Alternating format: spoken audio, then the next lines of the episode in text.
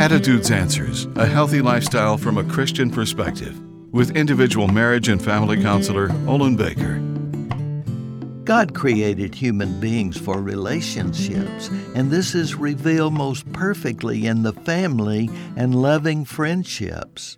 From an early age, children love to play and make friends. However, even toddlers will engage in conflict and consequently get their feelings hurt.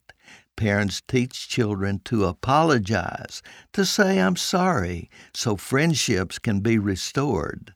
Regrettably, the most damaging and unforgettable conflicts take place within the family, but even in the worst situations, reconciliation is possible as those involved sincerely apologize and seek forgiveness. To fail to do so is attributed to pride, which stifles love and affection.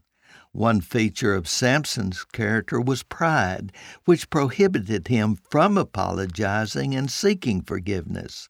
He refused to look weak and ineffective.